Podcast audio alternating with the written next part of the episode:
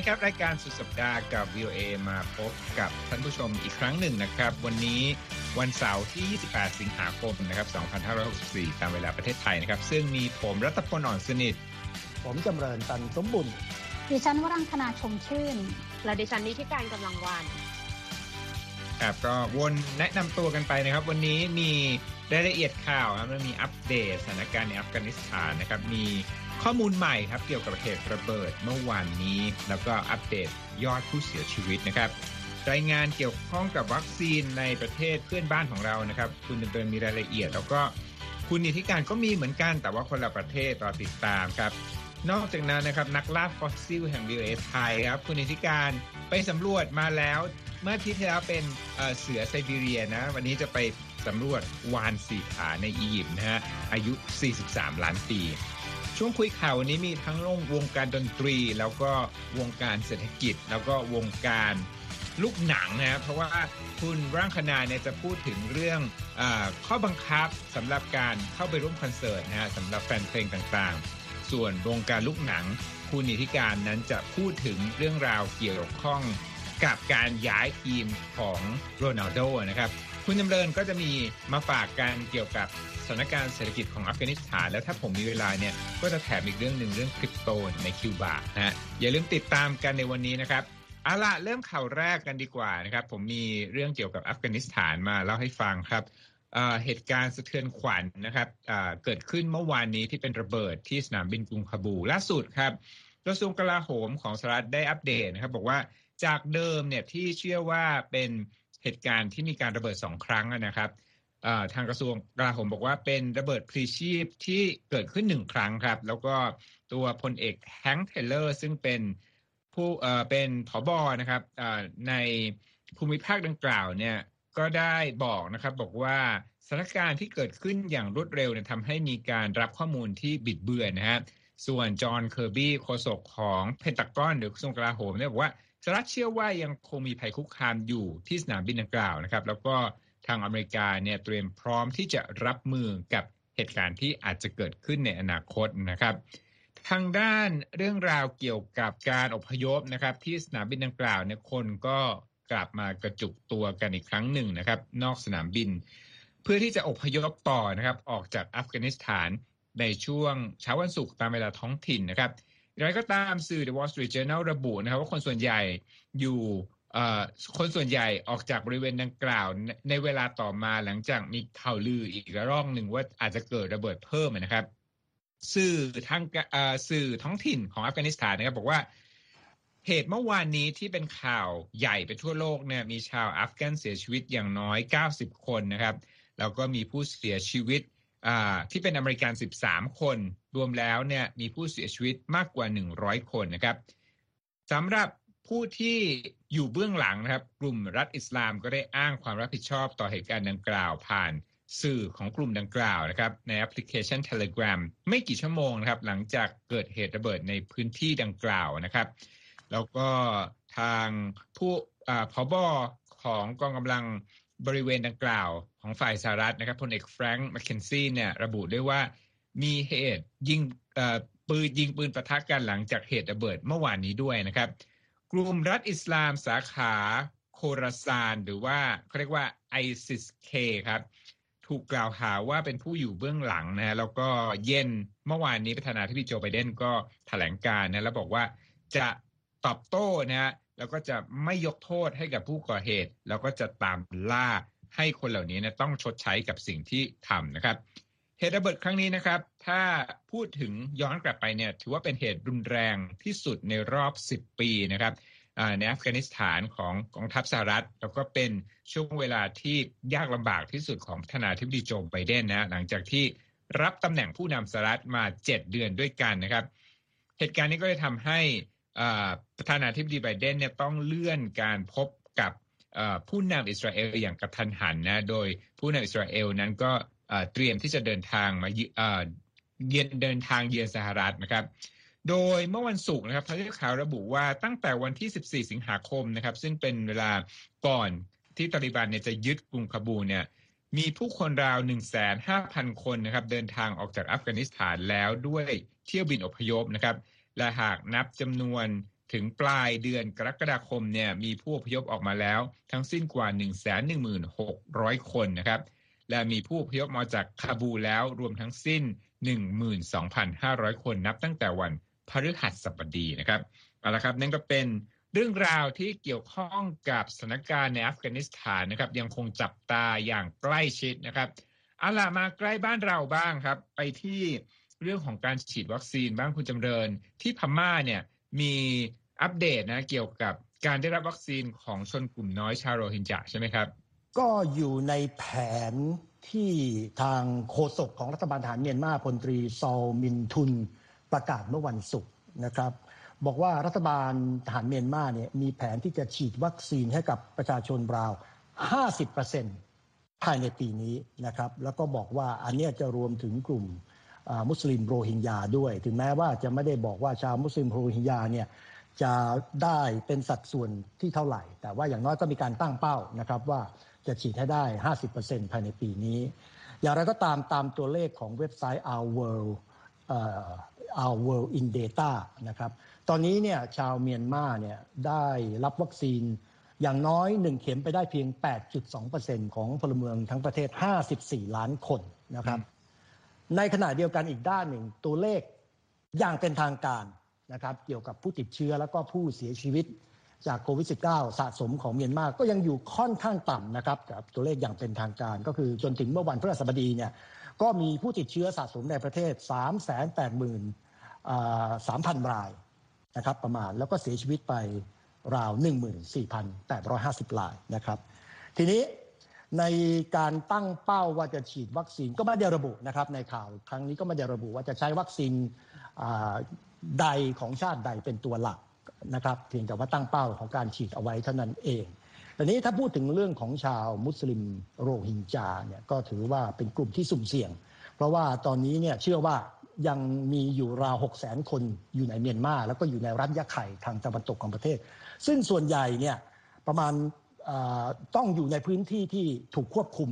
แออัดแล้วก็ประมาณ1 0 0 0 0แคนเนี่ยอยู่ในพื้นที่ที่เป็นค่ายของผู้พลัดถิ่น ในขณะที่ราว7 0 0แสนคนเนี่ยได้อพยพหลบหนีการกวาดล้างของกองกำลังรักษาความมั่นคงของเมียนมาเมื่อปี 2017 ไปอยู่ในค่ายภูริภัยในบางประเทศมาแล้ว ปัญหาก็คืออย่างนี้ครับ คุณรัตพลครับ ถึงแม้ว่าจะมีการตั้งเป้ารวมชาวโรฮิงญาอยู่ในกลุ่มผู้จะได้รับวัคซีนเนี่ยรัฐบาลเมียนมาเนี่ยยังมองหรือเรียกชาวมุสลิมโรฮิงญาว่าเป็นชาวเบงกาลี แล้วไม่ยอมรับสถานะของการเป็นชนกลุ่มน้อย อย่างเป็นทางการกลุ่มหนึ่งในประเทศขณะนี้ นอกจากนั้นกลุ่มชาติพันธุ์อื่น ๆ ในเมียนมาเองก็มองชาวมุสลิมโรฮิงญาว่าเป็นผู้อพยพเข้าประเทศอย่างผิดกฎหมายมาจากบางคลาเทศเช่นกัน มันก็เลยทำให้สถานะของกลุ่มนี้รวมทั้งโอกาสที่จะได้รับการเข้าถึงอะไรต่ออะไร ซึ่งตอนนี้ก็ขาดแคลนและมีปัญหาอยู่แล้วเนี่ยก็เลยยิ่งมีคำเครื่องหมายคำถามตัวใหญ่ตามมาครับคุณรัฐพลครับ ครับเรื่องนี้ก็เลยนึกถึงเหมือนกันพูดถึงเรื่องอพยพเนี่ยเมื่อกี้เราบอกตัวเลขของอัฟกานิสถานไปที่อพยพรวมแล้วเนี่ยนับสองแสนคนเนี่ยนะครับ ก็ต้องมีเรื่องของการฉีดวัคซีนเหมือนกันนะที่จะต้องฉีดให้กับผู้พยพเหล่านี้อย่างอเมริกาเองก็บอกนะบอกว่าจะทำให้มั่นใจเลยว่าผู้พยพที่เดินทางเข้ามาเนี่ยได้รับการตรวจโควิด -19 เอาล่ะใกล้บ้านเราอีกประเทศหนึ่งนะครับที่เวียดนามใช่ไหมครับคุณนิติการมีเรื่องราวของ การฉีดวัคซีน ซึ่งก็มีปัญหาอุปสรรคเช่นเดียวกันนะครับ ลองเล่าให้พวกเราฟังกันครับค่ะตอนนี้ทางการเวียดนามก็ปักธงอีกเหมือนกันนะคะ ว่าจะให้ประชาชนอย่างน้อยในเจ็ดสิบเปอร์เซ็นได้รับวัคซีนโควิด เข็มแรกนะคะ ภายในไตรมาสแรกของปีหน้า แต่แน่นอน ก็ยังเจอปัญหาและอุปสรรคสำคัญสองเรื่องก็คือ การขาดแคลนวัคซีนในระดับโลก แล้วก็กระแสการต่อต้านวัคซีนที่ผลิตจากจีนนะคะ จนถึงปัจจุบันเนี่ยเวียดนามเผชิญกับการระบาดของโควิดระลอก 4 แล้วนะ ยอดติดเชื้อสะสมเนี่ยก็คือ 3 9 0 0 0 0 คน เสียชีวิต 9,600 คน ตามข้อมูลของมหาวิทยาลัยจอห์นฮอปกินส์เมื่อวันศุกร์และจนถึงเดือนสิงหาคมนะคะ เฉพาะนครโฮจิมินห์ที่มีประชากรกว่า 10 ล้านคนเนี่ยฉีดวัคซีนไปแล้ว 4 ล้าน3แสนคน กว่าแสนคนฉีดครบโดสแล้วนะคะ แล้วก็อัตราการฉีดที่ทางการระบุไว้เนี่ยอยู่ที่ประมาณ3แสนโดสต่อวันน่ะนะคะ โดยชาวเวียดนามถ้าถามถึงความต้องการจะฉีดวัคซีนเนี่ย demand เนี่ยมากมายแน่นอน เพราะว่า 67%ของชาวเวียดนามนะคะต้องการที่จะฉีดวัคซีนโควิด ตามการสำรวจของยูนิเซฟเมื่อเดือนมิถุนายน แต่ประเด็นมันอยู่ที่ supply นะสิ เพราะว่ากว่าจะผลักดันให้ไปถึงจุดนี้ได้เนี่ยทางรัฐบาลเวียดนาม จัดตั้งหน่วยงานคณะทำงานด้านวัคซีนโดยเฉพาะนะคะเมื่อ 13 นี้นะ13 สิงหาคมที่ผ่านมา ซึ่งจะทำหน้าที่ จัดสรรวัคซีนยาและเวชภัณฑ์ที่ได้รับบริจาคมาจากนานาประเทศนะคะ เพื่อที่จะแจกจ่ายกับประชาชน แต่ปรากฏว่าในการประชุมครั้งแรกของหน่วยงานนี้ค่ะ ออกมายอมรับตรงๆเลยนะคะว่า วัคซีนนะไม่พอและจะขาดแคลนหนักไปจนถึงสิ้นปีนี้ท่ามกลางภาวะขาดแคลนไปทั่วโลก ประเด็นนี้ก็เลยทำให้ทางการนครโฮจิมินห์เนี่ยต้องหันไปพึ่งวัคซีนของซีโนฟาร์มนะคะ แต่ว่า กลายเป็นว่าเจอกระแสที่ชาวเวียดนามเองออกมาต่อต้านวัคซีนที่ผลิตจากจีน เขาไปสัมภาษณ์มุมมองนะคะของชาวเวียดนามที่นั่นก็บอกว่ายอมรับมาตรการควบคุมการระบาดของโควิดในเวียดนามที่เข้มงวดมากๆนะคะ แต่ไม่ยอมรับวัคซีนที่ผลิตจากจีนอย่างแน่นอน และกระแสต่อต้านโควิด สัญชาติจีนเนี่ยทำให้ทางรัฐบาลเวียดนาม ต้องพยายามออกมาสร้างความเชื่อมั่นกับประชาชนนะคะ โดยบอกว่าวัคซีนที่ดีที่สุด คือวัคซีนที่ได้ฉีดเร็วที่สุดนะคะ แล้วก็เรียกร้องให้ผู้คนนั้นเห็นความสำคัญของวัคซีนโควิดด้วยเช่นกันค่ะ คุณรัตพลคะครับ อย่างเร็วๆนะครับ เดี๋ยวจะกลับไปที่คุณอธิการก็คือมีข่าวเมื่อช่วงสัปดาห์ที่ผ่านมาบอกว่า ทางเจ้าหน้าที่อเมริกันของผู้เชี่ยวชาญด้านสาธารณสุขนะครับ ได้บอกว่าถ้าการระบาดของโควิดในอเมริกาเนี่ยเกิดขึ้นต่อเนื่องมีความเสี่ยงนะครับว่าณ ถึงวันที่สิ้นเดือนธันวาคมปีนี้เนี่ยจะมีผู้เสียชีวิตจากโควิด -19 เนี่ย98,000 คนนะแต่ก็มีทางเจ้าหน้าที่รัฐบอกนะครับ ว่าถ้าทุกคนเนี่ยปฏิบัติตัวดีนะครับ ก็สวมหน้ากากฉีดวัคซีนมากขึ้นเนี่ยตัวเลขดังกล่าวเนี่ยก็อาจจะไม่เกิดขึ้นได้นะครับ แล้วก็เริ่มเห็นสัญญาณทางบวกมากขึ้นเนี่ยนะครับ ในรัฐทางใต้ที่อัตราการฉีดวัคซีนที่เคยช้านะครับ อย่างอาร์คันซอสมิสซิสซิปปีเหล่านี้เนี่ย ที่ผ่านมาช่วงเดือนล่าสุดเนี่ยก็มีอัตราการฉีดวัคซีนมากขึ้นครับก็เป็นสัญญาณของการตื่นตัวในการฉีดวัคซีนในรัฐที่อาจจะเริ่มช้ากว่ารัฐอื่นในอเมริกาครับเอาล่ะช่วงข่าววันนี้เนี่ยอยากจะขมวดปมนะฮะที่วงการสัตว์ฟอสซิลนะฮะที่คุณนีธิกาญจน์เนี่ยรายงานในสุดสัปดาห์ของเรามาสองสัปดาห์ติดต่อกันละอาทิตย์นี้เนี่ยเป็นเรื่องของสัตว์ที่ผมก็เพิ่งเคยได้ยินนะ วาฬสี่ขา แล้วก็เจอที่อียิปต์ นะแถมยังมีอายุหลายสิบล้านปีด้วยเชิญครับคุณนีธิกาญจน์ค่ะอันนี้ก็เป็นการเปิดเผยของสถาบันบรรพชีวินแห่งมหาวิทยาลัยมันซูราของอียิปต์นะคะ บอกว่าไปเจอซากฟอสซิลของวาฬที่มีชื่อว่า Phiomicetus anubis นะคะ เป็นวาฬสี่ขาเดินบนบกก็ได้ ว่ายน้ำก็ได้สะเทินน้ำสะเทินบกนะคะ ช่วงลำตัวเนี่ยยาวประมาณ 3 เมตร น้ำหนักประมาณ 600 กิโลกรัม และคาดว่า จะเป็นสัตว์นักล่าชั้นยอดด้วยนะคะ เพราะว่าทีมวิจัยอะเขาไปวิเคราะห์ส่วนกระโหลกของมัน แล้วมีลักษณะคล้ายกับวานโปรโตเซติกยุคแรก ซึ่งพบในแอฟริกา และทีนี้ทีมนักวิจัยก็บอกว่า ว้าว นี่เป็นการค้นพบครั้งสำคัญในการศึกษาด้านสิ่งมีชีวิตยุคดึกดำบรรทั้งในอียิปต์และแอฟริกา ซึ่งเขาบอกว่ามันมีความเชื่อมโยงกันในยุคนั้น และพื้นที่ที่ค้นพบในอียิปต์เนี่ยนะคะ เป็นแอ่งฟายุ่มในทะเลทรายทางตะวันตกของอียิปต์ซึ่ง ในอดีตการยาวนานมากว่าหลายสิบล้านปีเนี่ยเขาบอกว่ามันเคยเป็นพื้นที่แหล่งน้ำมาก่อนนะคะ ก็เลยเป็นการเปิดเผยข้อมูลใหม่ๆค่ะ เกี่ยวกับวิวัฒนาการของวานที่ใช้ชีวิตจากบนบก แล้วก็วิวัฒมาจนกลายเป็นสัตว์น้ำอย่างเต็มตัวค่ะ คุณรัตพลคะ คุณวิธีการวานที่ว่านี้ถ้าเผื่อบินได้ด้วยเนี่ยจะขึ้นมากเลย จะเป็นวาฬซูเปอร์ฮีโร่เลยทีเดียวถ้างั้นจะสงสัยมากเลยว่าทำไมสูญพันธุ์เพราะว่าทำได้ทุกอย่างเนอะนั่นน่ะสิเอาละครับก็รายการสุดสัปดาห์ของเราก็มาพบกันทุกสัปดาห์นะครับ ในวันเสาร์ตามเวลาประเทศไทย แล้วก็ท่านสามารถติดตามเราได้ที่เว็บไซต์ voa thai com แล้วก็โซเชียลมีเดียต่างๆ แต่ที่พูดเนี่ยไม่ใช่จบรายการนะครับ แค่คั่นเฉยๆอาละจะกลับมาที่เรื่องหนักๆสักนิดหนึ่งอีกครั้งหนึ่งนะครับ คืออัฟกานิสถานนะเขาบอกว่าอัฟกานิสถานเนี่ยอยู่ในสภาพเศรษฐกิจที่ลำบากมากคุณเดิน เพราะว่าเกิดเหตุการณ์อย่างที่เกิดขึ้นเนี่ยแล้วก็ความระสำระสายเนี่ยเกิดขึ้นทั้งเรื่องการโอนเงินจากชาวอัฟกานเข้าประเทศนะฮะ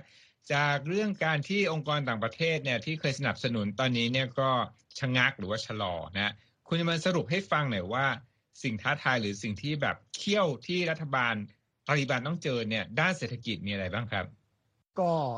ปัญหาเศรษฐกิจเนี่ยเป็นเรื่องที่ยังพูดกันน้อย หลังจากเรื่องปัญหาความมั่นคงเรื่องสิทธิสตรีและผู้หญิงนะแต่ว่าในสัปดาห์นี้เนี่ย นักเศรษฐศาสตร์และผู้เชี่ยวชาญหลายคนแสดงความประหลาดใจหรือตกใจที่กลุ่มตาลิบันเนี่ยประกาศตั้งนายโมฮัมหมัดไอริสเป็นผู้ว่าการธนาคารชาติคนใหม่ หรือดาอัฟกานิสถานแบงก์เพราะว่าไม่เคยมีใครรู้จักชื่อนายโมฮัมหมัดไอริสผู้นี้มาก่อนเลย ผู้เชี่ยวชาญหลายคนให้ความเห็นว่าไม่เป็นที่ชัดเจนว่าทั้งนายไอริสหรือว่าผู้นำกลุ่มตาลิบันเนี่ยมีนโยบายเศรษฐกิจ หรือแนวทางแก้ปัญหาเศรษฐกิจที่ชัดเจนหรือเข้าใจปัญหาเศรษฐกิจของประเทศอย่างไร ซึ่งเป็นเรื่องที่น่ากังวล โดยเฉพาะอย่างยิ่งนายอัชมาลอามาดีเป็นอดีตผู้ว่าการธนาคารชาติอัฟกานิสถานซึ่งแน่นอนก็หนีออกจากประเทศก่อนที่กลุ่มตาลิบันจะเข้ายึดได้ บอกกับบูมเบิร์กบอกว่า ตอนนี้ตาลิบันยังไม่ได้แสดงให้เห็นว่านโยบายเศรษฐกิจที่ชัดเจนเป็นอะไร แล้วไม่เคยมีใครทราบมาก่อนเลยว่าในกลุ่มตาลิบันเนี่ยมีผู้เชี่ยวชาญทางเศรษฐกิจหรือมีนักเศรษฐศาสตร์อยู่ในกลุ่มตาลิบันซึ่งอันนั้นก็หลายคนก็คงจะพอจะเข้าใจหรือเชื่อมโยงได้ อีกคนหนึ่งเป็นอดีตรัฐมนตรีช่วยกระทรวงการคลังอัฟกานิสถาน อันนี้หลบหนีออกมานานละนายกุลมักซูดซาบิตตอนนี้สอนอยู่ที่ Ohlone College ในแคลิฟอร์เนียเขาบอกว่าปัญหาของอัฟกานิสถานตอนนี้ก็คือว่าถ้าตาลิบันเนี่ย ตั้งคนที่ไม่มีความรู้ความชำนาญหรือความเข้าใจในเศรษฐกิจมาแท้จริงมากลุ่มบังเหียนเศรษฐกิจเรื่องนี้จะมีปัญหา ซึ่งอันนี้ผมก็บอกว่าคงไม่ใช่เกิดขึ้นเฉพาะในอัฟกานิสถานนะทุกประเทศอะถ้าเอาคนที่ไม่มีความรู้ความเข้าใจมากลุ่มบังเหียนเศรษฐกิจก็จะมีปัญหาทั้งสิ้นนะครับ ทีนี้ลงไปในรายละเอียดทำไมถึงจะมีปัญหาปัญหาเฉพาะหน้าที่อัฟกานิสถานเผชิญอยู่คืออะไร ปกติแล้วเนี่ย การใช้จ่ายของการด้านของรัฐบาล งบประมาณใช้จ่ายของรัฐบาลอัฟกานิสถานเนี่ยรายได้ส่วนหนึ่ง 75%มาจากความช่วยเหลือจากต่างชาติจากต่างประเทศนะครับ 75%สำหรับการใช้จ่ายภาครัฐ แล้วล่าสุด IMF ประกาศระงับเงินช่วยเหลือ 440 ล้านดอลลาร์ที่จะต้องจ่ายให้ตามงวด หลังจากที่ตาลิบันเข้ามายึดอำนาจนะครับงั้นความช่วยเหลือทางเศรษฐกิจเนี่ยชะงักแน่นอนเหือดแห้งหายไปจากที่กลุ่มตาลิบันเข้ามา ประเด็นที่2 remittance หรือเงินที่ชาวอัฟกานิสถานต่างด้าวต่างประเทศส่งกลับประเทศ ตอนนี้หยุดชะงักลง มูลค่าตัวเงินเนี่ยประมาณตกประมาณปีละ 800 ล้านดอลลาร์แต่ตอนนี้ปัญหาคือถึงแม้ชาวอัฟกานิสถานต่างชาติอยากจะส่ง แต่บริการบริษัทรับโอนเงินระหว่างประเทศอย่าง Western Union MoneyGram หยุดให้บริการในอัฟกานิสถานส่งเงินไม่ได้นะครับ ทีนี้อันที่สามหน่วยงาน NGO สถานทูตต่างประเทศถอน ตัวออกจากอัฟกานิสถานการจ้างชาวอัฟกานิสถานหลายพันคน หยุดชะงักลงคนเหล่านี้ ว่างงานกำลังซื้อลดน้อยลงแน่นอน เป็นปัญหาเศรษฐกิจซ้ำสามนะครับ ถึงแม้มีรายงานว่าธนาคารจะเปิดกลับมาเปิดให้บริการบ้างแล้ว แต่เปิดให้บริการชาวอัฟกานิสถานแห่ไปเอาเงินตระกูลของอัฟกานิสถานที่อัฟกานีแลกเป็นดอลลาร์เพราะไม่เชื่อมั่นว่าค่าเงินอัฟกานิสถานเนี่ยจะไม่อ่อนตัวงั้น เอาดอลลาร์เอาไว้ก่อน ยิ่งทำให้อัฟอัฟกานีเงินสกุลเงินตราของอัฟกานิสถานยิ่งตกต่ำลง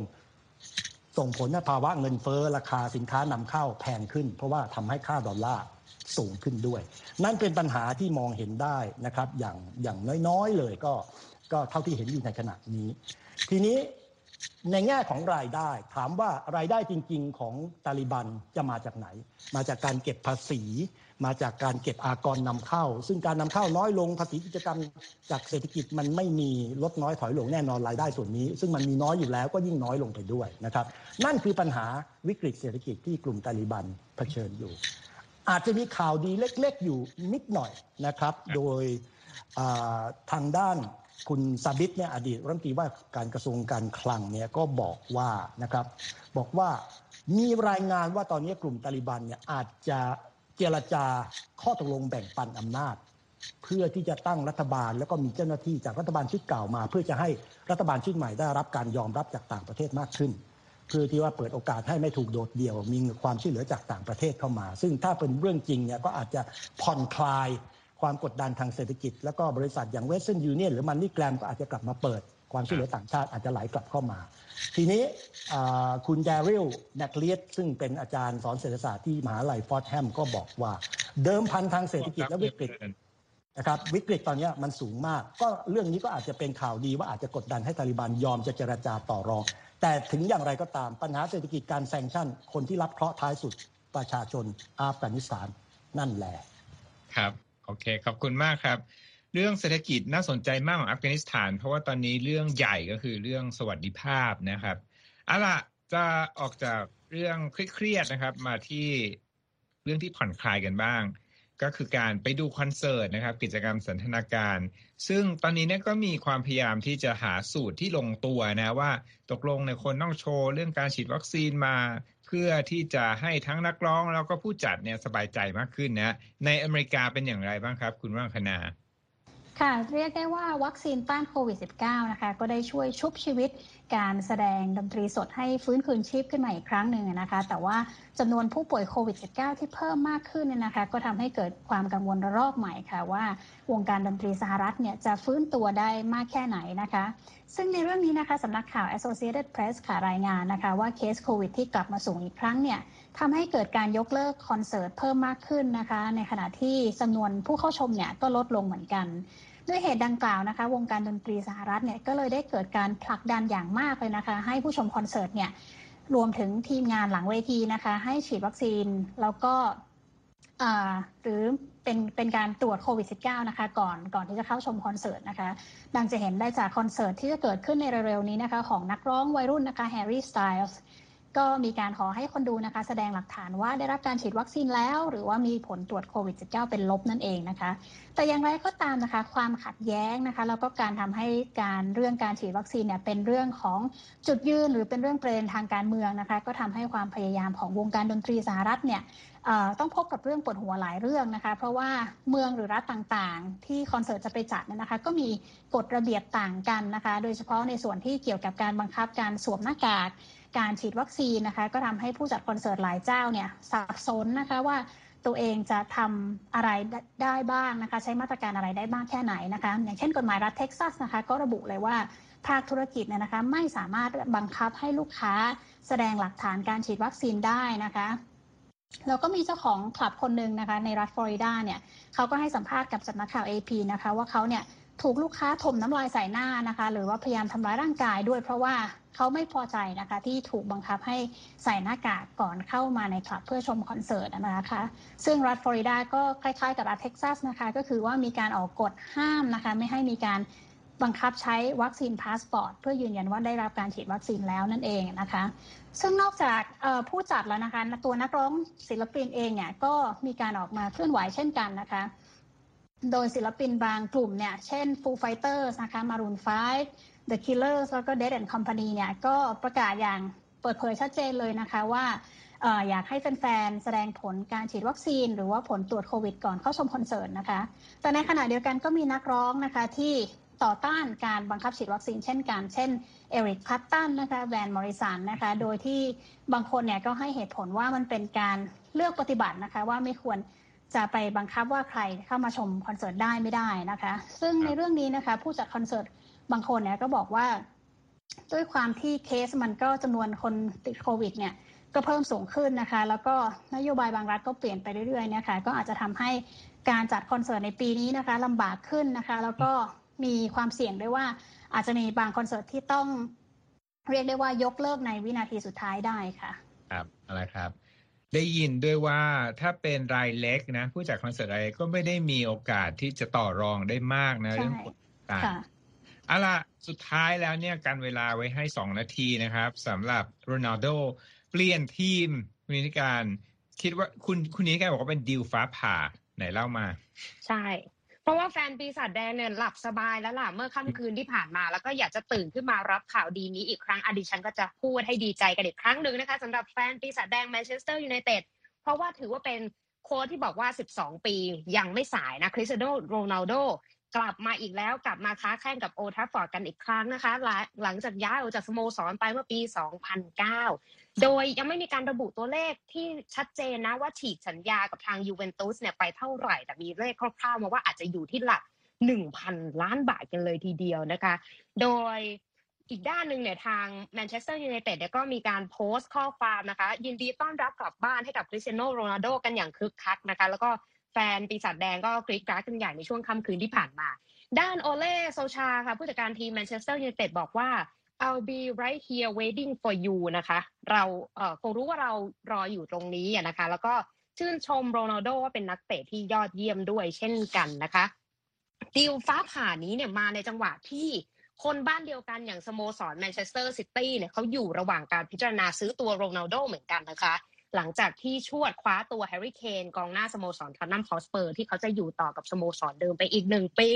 และการคืนถิ่นของโรนัลโดในครั้งนี้เนี่ยถือว่าเป็นการจุดประกายความหวังให้กับทีมปีศาจแดงนะคะ ให้กลับมาคว้าแชมป์พรีเมียร์ลีกได้อีกครั้ง เพราะว่าเขาได้แชมป์ไปล่าสุดเนี่ยเมื่อปี 2013 ก็ต้องติดตามกันต่อไปค่ะ ครับเอาละครับ ครบเครื่องนะครับ เมื่อต้นรายการถ้าผมพูดตัวเลขไม่ชัดนะ เรื่องอพยพจากอัฟกานิสถานเนี่ยถ้านับกรกฎาแล้วเนี่ยเขาบอกว่าหนึ่งแสนหนึ่งหมื่นกับอีกหกร้อยคน แล้วก็ที่เกินเอาไว้ไม่มีเวลาพูดเต็มๆ ก็คือคริปโตของประเทศคิวบานะเอ่อก็คือพูดง่ายๆว่าเป็นประเทศใหม่อะที่ยอมรับนะให้มีการเทรดเงินดิจิตอลแล้วส่วนหนึ่งก็เป็นเพราะว่ามาตรการที่เข้มๆของอเมริกาสมัยโดนัลด์ทรัมป์นั่นเองนะครับเอาละครับวันนี้ก็ได้เรื่องราวหลากหลายนะครับ ทั้งวงการลูกหนังวงการคอนเสิร์ตนะฮะแล้วก็เรื่องอัฟกานิสถานรวมถึงสถานการณ์ต่างๆ ในวงการฟอสซิลด้วยเอาละครับ พวกเราสี่คนต้องลาไปก่อนนะครับ ติดตามเราได้โซเชียลมีเดียต่างๆ อย่างที่กล่าวไปนะครับ Facebook Twitter YouTube แล้วก็ Instagram สวัสดีครับ สวัสดีสควัรัสบ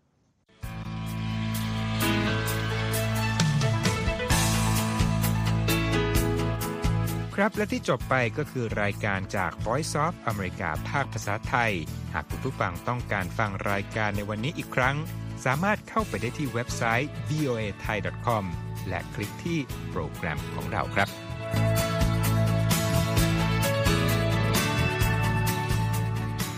และถ้ามีเวลาว่างเสาร์อาทิตย์ อย่าลืมแวะมาฟังสุดสัปดาห์กับ VOA เช้าวันเสาร์ซึ่งเราจะมีคุยกันบันเทิงสำหรับหนังใหม่ประจำสัปดาห์ กับภาษาอังกฤษสำนวนอเมริกันทุกเช้าวันอาทิตย์ ตามเวลาในประเทศไทย ติดตามฟังย้อนหลังได้จากเว็บไซต์ของเราเช่นกันครับ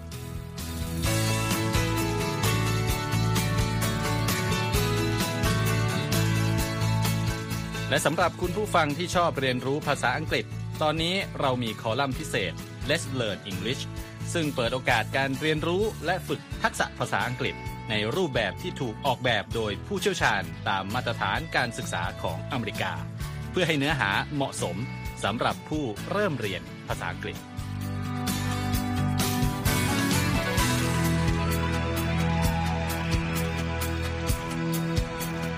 ครับเรายังมีวิดีโอที่จัดทำขึ้นเป็นพิเศษ สะท้อนเรื่องราวหลากหลาย ตั้งแต่ชีวิตคนไทยในสหรัฐ ไปจนถึงเหตุการณ์สำคัญต่างๆ ที่เกิดขึ้นในอเมริกา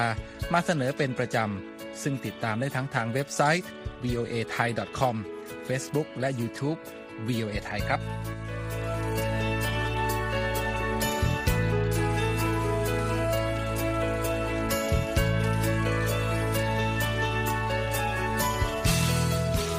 ไม่ใช่แค่นั้นนะคะ เรายังมี Facebook Live ให้ชมการออกอากาศสดจากกรุงวอชิงตัน